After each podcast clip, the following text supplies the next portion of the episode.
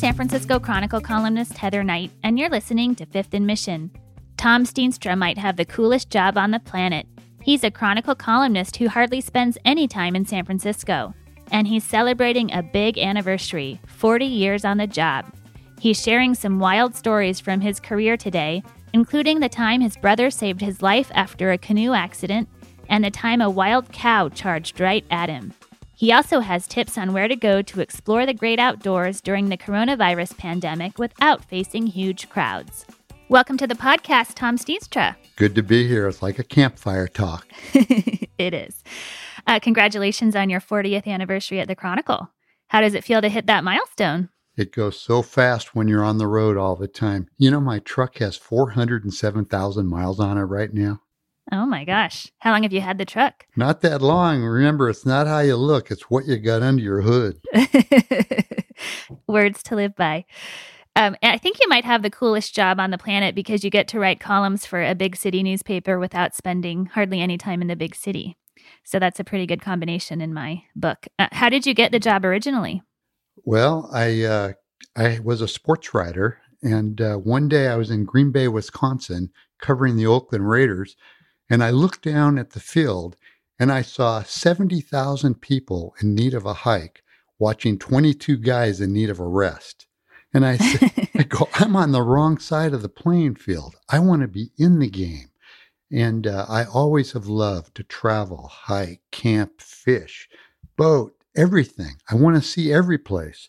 And uh, it, so I quit that job. I headed off in my pickup truck. All I had was an old pickup truck, my dog, a fishing rod, and a canoe, and uh, just started writing about the things I'd done and places I'd been. And uh, next thing you know, I get this job at the San Francisco Chronicle. Wow. So were you freelancing originally when you took off in your truck? Yeah, I was actually going to write a novel, but every time I went down to write, I would go fishing. That's funny. And did you grow up around Northern California or where are you from originally? Yeah, I was born in the Midwest, but my family moved to the peninsula when I was very young. I grew up on the peninsula and I worked as a sports writer for the Palo Alto Times and Peninsula Times Tribune before making the launch to San Francisco. Got it. And how did you sell uh, Will Hearst on an outdoor writing column, or did he like the idea right away? Well, as you probably know, most writers who have compelling stuff are a little bit off, and I definitely qualify. Um, he hired a Warren Hinckle, the guy with the eye patch, and uh-huh. Hunter Thompson and me all at the same time.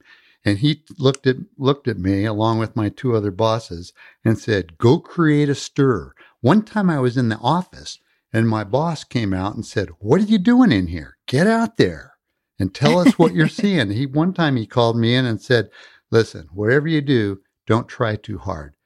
Your thinking is so different and what you're seeing is so unique. Just tell us what you're seeing and doing. That alone is enough to get readers. And that's what I've been doing for my whole career. Well, you're very good at that. So, congratulations.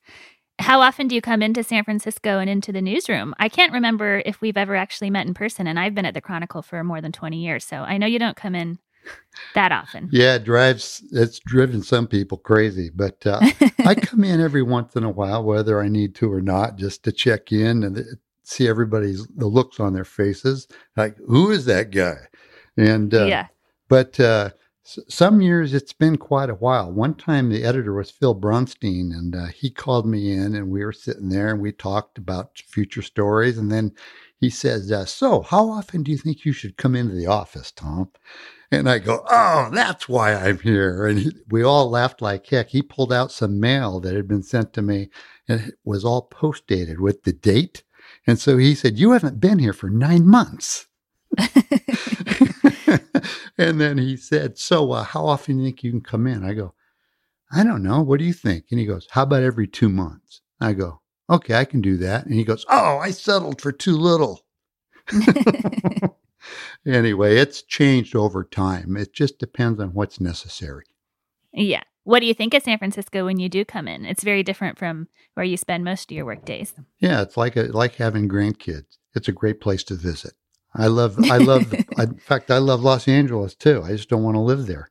Yeah. Where do you live?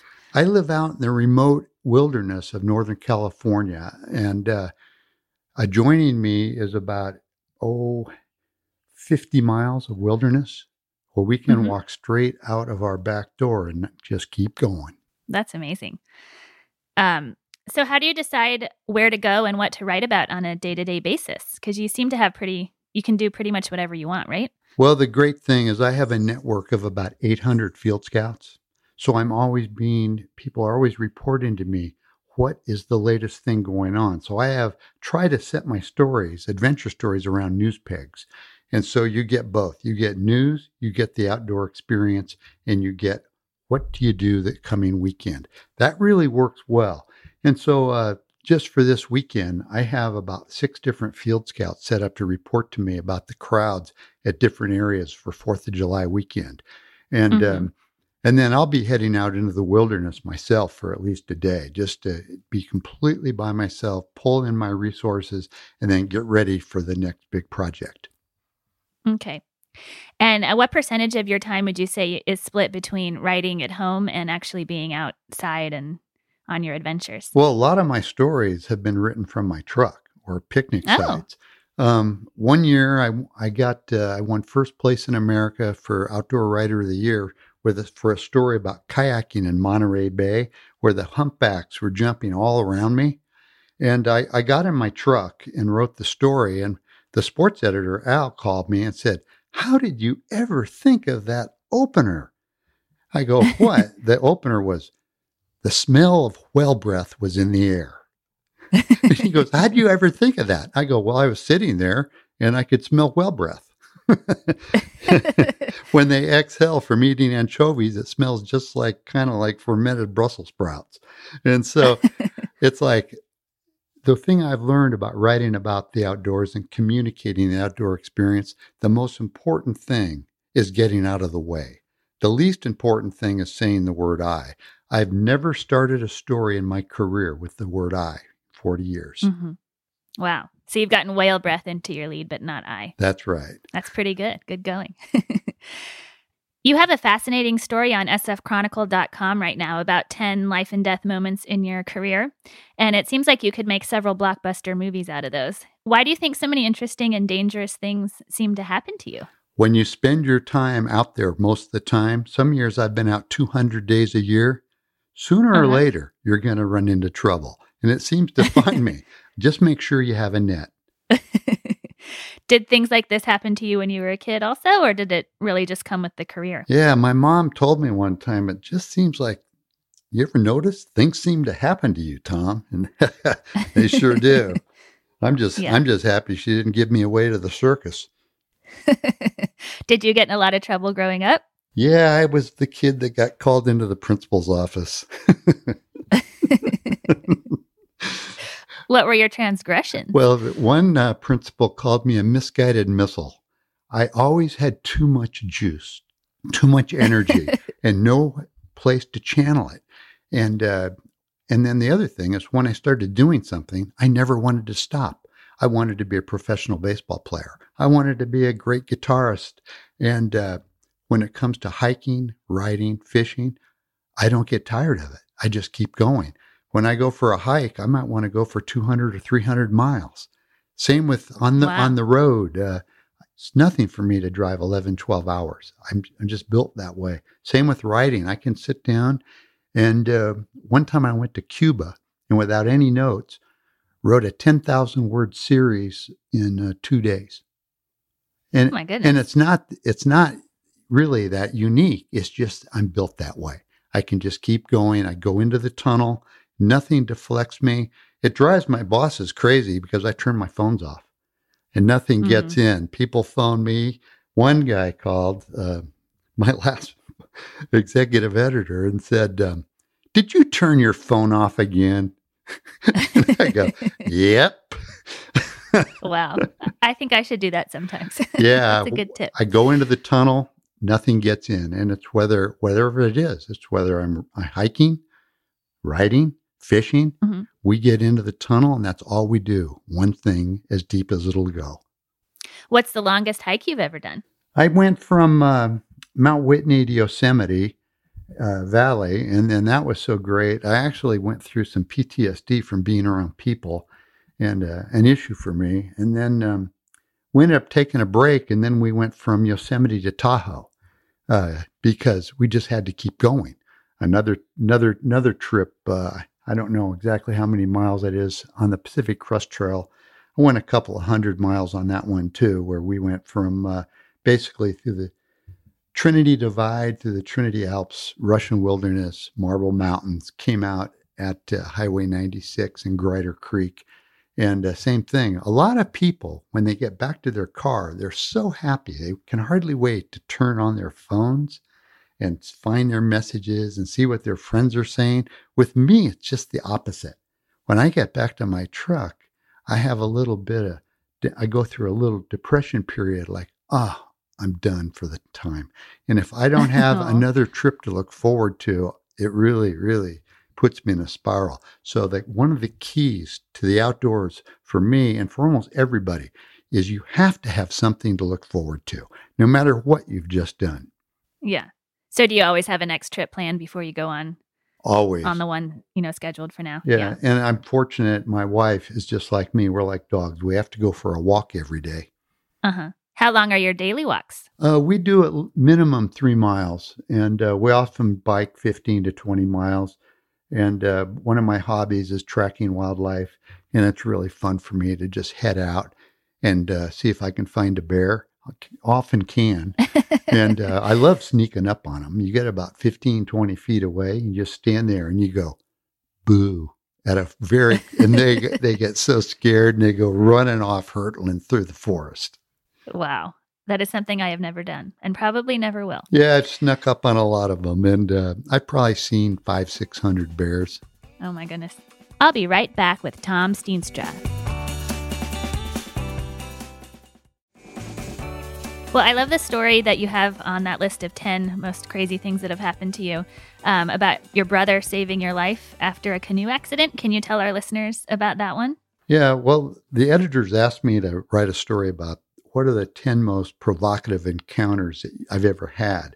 And I think they thought they were going to hear about, you know, expeditions and world record fish, searching for Bigfoot. But what I have found when you're giving a talk around a campfire, those aren't the things that people care about. They care about the life and death encounters that you have and what happened. And uh, there was one trip we made. It was in late fall, early winter, and uh, the Cascades of Oregon at Hills Creek Reservoir. It was really cold, and there is it was just about icing up along the shore of the lake. And I had dropped my brother off. He was at the front of my canoe, and I went paddling across this large cove to pick up my brother-in-law. And there's a stroke called an Ojibwe stroke or a J stroke, where you pull the paddle back and pull it off to the right, just like the shape of a J. And that's how you can paddle a canoe straight without paddling on both sides of the canoe. You can just paddle on one side and keep it in a straight line. And when I pulled it, I flipped the canoe right over because without anybody in front, it was misloaded. And um, there I was in the middle of the lake. Um, for they said I was disoriented for 10 minutes. It went so fast because what happened is that water was so cold, it was just shocking me into incoherence. And uh, doesn't matter if you have flotation, your life preserver, that water will set you into hypothermic and will paralyze your legs. Well, I did that, get the canoe turned upside down where I got on top of it to keep me up. And the next thing I know, my brother jumps in, takes his clothes off, jumps in, swims out to me, and together we pulled that canoe into shore. And when they pulled me out, my legs did not work anymore. I was completely oh, wow. paralyzed, basically. I just wanted to go to sleep. And my brother was aware that I was hypothermic and started slapping me in the in the face, insulting me, and uh, and then the next thing I know, I start coming out of it, and that's when I got cold. And that's the thing I learned is when you go down for the count twice, I stopped feeling cold. I felt good out there, even euphoric, like everything was fine. Whoa. When you feel that, that means you're close. Well, anyway, we turned the canoe over, and believe it or not, there was a paddle and the fishing rod my grandfather gave me when I was 11 years old. Aww. And my brother said, You know what this means? This means you're meant to paddle and fish again. And I looked at him later that night and I said, You know, you saved my life. And he said, Maybe we had somebody looking out for us the whole time, meaning my, my grandfather. Yeah, and, I love that. And we've shared that our whole life ever since. It's kind of like a subliminal thing. We don't talk about it that much, but I tell you, we always know that that happened. He saved me. Wow. I would have gone down that day. That's great. I also was wondering if you can share that um, wild story of being charged by a cow. Yeah, the the night that I uh, told this story for the first time, I didn't think much about it. I was in a campfire circle with a bunch of Boy Scouts, and I told them the story of when I was charged by a wild cow. That's the one that they tell their they tell their parents. That's the one that nobody can quite believe. And this was in Northern California in the Ishi Wilderness. That's east of Red Bluff, Red Bluff the headwaters of Paynes Creek and Mill Creek. It's some of the most remote uh, foothill wildlands, really, in the western United States. And uh, there's an area called Black Rock. That's a big staging area. Well, not big, but it's it's a it's a known staging area by a handful. And from there, I headed off into the wildlands, and I was hunting wild pigs with a black powder rifle that I had built, just like Daniel Boone. So I'm out there, and uh, I found myself exploring half caves instead on the watershed. And I found a series of Indian mortars, which is very cool. And then in one, there were three wild pigs. And I didn't have a chance with a black powder gun to get ready to fire or anything. And they were too close and they came right at me. It turns out they weren't charging me, they just ran right past. And the third, by the third one, I realized they just wanted to get away. I swatted it right on the butt and let out a big yeah, and it goes. so funny. Uh, so a couple hours later, um, I sighted about 250 yards out off this huge wild cow. Uh, who knows how long it it been out there? If it was offspring from other steer, but uh, I didn't think much of it. I've seen a few of them over in my days over the time, and uh, anyway, another hour or two went by, and I, I looked up, turned, there he was, about 30 yards off, staring and snorting right at me. And uh, I, to scare him off, I uh, put a percussion cap on my, my black powder rifle, let out a big old blast. A huge cloud of blue smoke went up. That cow, I named him Big, Dumb, and Stupid because he just stood there looking at me. I shot right in front of him and he didn't even phase him at all. And uh, so I, I avoided him. I went off. And then uh, the next thing you know, here he comes. And a, a wild cow is more dangerous than a grizzly bear because, at least with a grizzly bear, there's a thought process going on in his brain. No, this this cow, there was no thought at all. He was just coming right at me. He was thundering at me. It's like bigger, as big as a moose, just giant. And the next thing you know, I'd figure he's going to veer off. No, he's coming. I had to jump behind this rock to avoid him. He did everything but slap me in the butt as he went by. That's awesome. well, I will let um, readers find the other eight amazing stories online, but I had to ask you to share those too because those were my favorites. Um, it seems like our current misery of the coronavirus and economic shutdown is making people more appreciative of the outdoors than ever. Are you sensing that as well? That people are appreciating kind of the the simple joys of getting out for a hike or going to the park or taking a bike ride? Absolutely. Everybody's ready to bust loose. They're going crazy being confined. People aren't used to it. They get out of their their bubble, and uh, there's like they can finally take a big deep breath of air. The problem is 95% of the people are going to 5% of the spots. It's mm-hmm. like my whole theme is join my 5% club. Don't, I mean, if you were to write down every single recreation destination you know in the Bay Area, how many would be on your sheet of paper? Mm-hmm. Well, there's three, 350. I did the Chronicles Outdoor Tracker, which we track what's open and closed in the Bay Area. There's 300, more than 350 sites. And it's mm-hmm. like among those, you're going to find places where there isn't a big crowd. And when you take that same exact concept and expand it all across California, a whole nother world opens up. At one time early in my career, I was actually thinking of quitting because I thought I'd been everywhere. and I'd been offered a job to be an out to be the lead outfitter at a lodge in the uh, Arctic Circle, and uh, wow. So, so as part of that, because I, I had the guide skills and um, could find the fish, so it was uh, part of the process was I had to learn how to fly a plane. The first time I took off and started flying around the Bay Area and then Northern California, it was amazing to look down and see all these places I had no idea existed. There's almost 400 lakes you can drive to in Northern California. There's another couple thousand you can hike to. There's 1,400 campgrounds. There's another 300 campgrounds that are just short walks from trailheads. And when you put that together, there's no reason to be a prisoner of hope when you head out on vacation or a getaway. There's lots of places to go. It's just look at your list. How many lakes do you how many lakes do you know? How many lakes do you know in the Bay Area? There's more than 50. Wow. How many I definitely parks? haven't been to 50. Yeah, it's Yeah. it's been my job to go to every one. I mean, So, if a listener wants an idea for somewhere to go that's off the beaten track, can you throw out a few ideas now? That's right. I the past week I've done a couple of these stories um, for vacations. Uh, all the major campgrounds and parks and national forests where they're they're on the reservation grid, those are all booked. Those are known. People are there.